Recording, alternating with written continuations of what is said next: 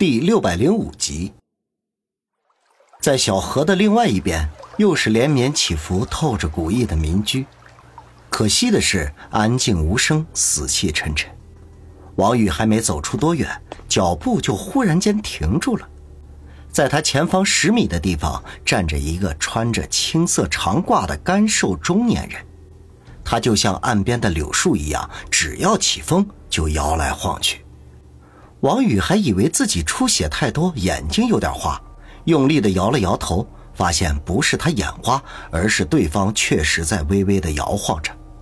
再仔细看，这个青色长褂的中年人居然只用脚尖着地，脚跟是凌空悬着的。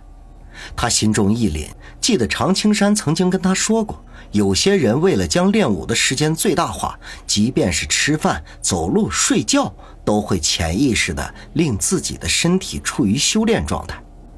而眼前的这个人身姿摇摆，足尖点地，看似随时都可能摔倒，实则稳如泰山。虽然不知道他练的是什么功夫，但仅此一项。便可见他绝对是个高手。常青山之前在电话中说过，他被李九派出的高手追杀，显然指的不是那些喜欢群殴的黑西服，而是眼前这样的人物。高手，王宇的眼睛瞬间眯缝了起来。早在东北的时候，他就领教过高手的厉害。以他的战斗力，就算身上没有一点伤痕，也绝对不会是人家的对手。更何况他现在身中数刀，也出了大量的血，那就更加不堪一击了。他心思电转，苦思对策。对面的长褂中年人却已经开口了，缓缓的说道：“你就是王宇。”王宇虽然知道不是对方的对手，可还是不卑不亢的说道：“没错，我就是王宇，你们李九爷最想杀的人。”长褂中年人打量了他一下，身子微微一动，居然瞬间向前移了三米。王宇大惊，他可是连眼睛都没有眨巴一下，却连对方怎么动的都不知道。你的勇气可嘉。长褂中年人说道：“明知山有虎，偏向虎山行。”好，我喜欢。长褂中年人赞了一声。王宇嘿嘿一笑，不置可否，心说：“我只不过就是想起了一个某个电视剧的名字，那信口说出来撑撑场面。嘿，没想到你居然还当真了。”长挂中年摇摇头，遗憾地说：“现在像你这样的年轻人已经越来越少了，可惜你九爷有令，格杀勿论。”王宇用眼角的余光瞥了一眼旁边的小河，心中盘算着自己能不能在对方发动攻击之前跳进小河里。看那河水并不如何清冽，只要游个一两米深就可以从河底潜走。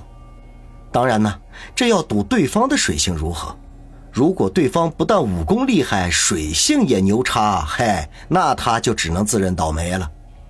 他心中盘算着计策，嘴里边却挑衅的说道：“废话连篇，想要杀我就凭本事说话。”长挂中年人涵养极好，根本不理会王宇的挑衅，而是捏着下颌，歪着头看着王宇，不紧不慢的说道：“我在想，要用什么办法杀死你呢？”“哼，杀人就杀人，还讲什么办法？”王宇向河边悄悄移动了两步，眼前这个人虽然有点高深莫测，可是听他说话却很傻逼，那逃走的机会还是很大的。对方似乎没有发现他的小动作，而是继续为怎么干掉他而犯愁。这时候，王宇距离河边只剩下两米左右，唯一令他纠结的是那里有棵该死的柳树，他想要跳河就必须得绕过去。虽然可能只耽误一两秒钟，但是以对方的身手，那足够了。这时候，长挂中年人眼睛忽然一亮，大喜说道：“有了，我就用灌铅水的办法送你上路吧。我敢向你保证，那种感觉肯定是绝无仅有的。”灌铅水，王宇感觉到有些不妙。不错，就是先挖个坑把你给埋上，只露出头部在地面上，然后打开你的脑壳，把铅水灌进去。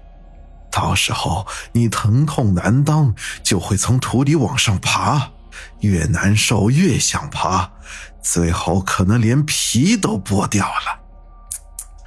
光是想想那样的情景，我就变得异常的兴奋。长挂中年人脸上没有丝毫的波澜，却说着令人头皮发麻的话。王宇忍不住打了一个冷颤。亏他能够想出这么阴狠毒辣损的招来，看来今天就算跳河淹死，也绝对不能落在这个变态手中。一念及此，他顿时大喝一声，说道：“废话少说，看我飞刀！”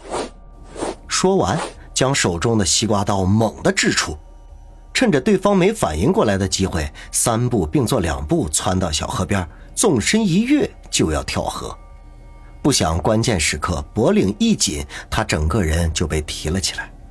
身后传来那个中年人淡淡的说道：“王宇啊，九爷说你狡猾的跟狐狸似的，他老人家果然没有说错，差点就让你给溜了。”王宇心中长叹一声，暗道那句话说的真好：“天下武功唯快不破。”我千算万算，却仍旧比不过人家的速度，连个屁还没等放出来，就被别人给抓住了。既然落在你的手里，随你处置。王宇对开脑灌铅的死法十分胆怯，可是他从来都不会在敌人面前示弱的，所以很光棍的说道：“长褂中年人没有立刻要他的性命，而是说道：‘九爷有几件事情想要问问你。’”如果你能够老老实实的回答，我可以让你死的痛快一点哼，别做美梦了。王宇听了，心中一动。当初余杭和灰鼠抓他的时候，也是口口声声说李九要从他嘴里面问出什么东西。看样子，只要自己不说，性命可以暂时保住。长褂中年人似乎猜出了他的心思一般，淡淡的说道。最好别打你的小算盘。九爷要问的事情虽然很重要，可是除了你之外，他还有很多种办法知道。所以你明白的。你要是不肯配合，我就就地挖坑，让你早早的享受一下极刑的滋味。王宇眼皮一翻，心说：“你要是想杀我，早就动手了。”怎么会磨磨唧唧的说这么多废话？当下一言不发，闭嘴闭眼。长褂中年人见王宇不受自己的威胁，眼中闪过一抹寒光来，抬起手掌就打算向王宇的头上按去。王宇立刻就感觉到一股寒意从脚底板升起，直冲头顶，心里头大惊，暗道：难道这个变态真的要杀我？完了完了，人没救成，把自己还搭进去了。就在这个时候，一个黑西服忽然出现，一面向这边跑来，一面大声的叫道：“住手！大管家有令，王宇暂时不能杀。”长褂中年人愣了一下，抬起的手掌缓缓的放了下来，冷冷的说道：“那个老家伙，什么事情都喜欢插上一脚。好吧，我就卖他一个面子。”说完，一掌斩在王宇的脖颈上。王宇只觉得头脑一胀，人就昏了过去。王宇醒过来的时候，发现自己被囚禁在一间民居里，透过窗户可以看到外面的天色已经擦黑，古镇的上空浮着一层阴霾，似乎随时随地都可能要下一场绵绵细雨。王宇收回目光，打量了一下这间民居，布置的十分简朴，看样子这一家人的生活并不算富裕。他心中不禁生出一个想法来：不知道李九支付给这些居民多少遣散费，才使他们抛家舍业的离开自己的家？也许他们根本就不知道家乡已经变成了修罗场。摇摇头，将自己的这个无聊的想法抛到脑后，走到房门前推了推门，外面响起了哗啦啦的锁链声，心中暗忖：都什么年代了，还有铁链锁门？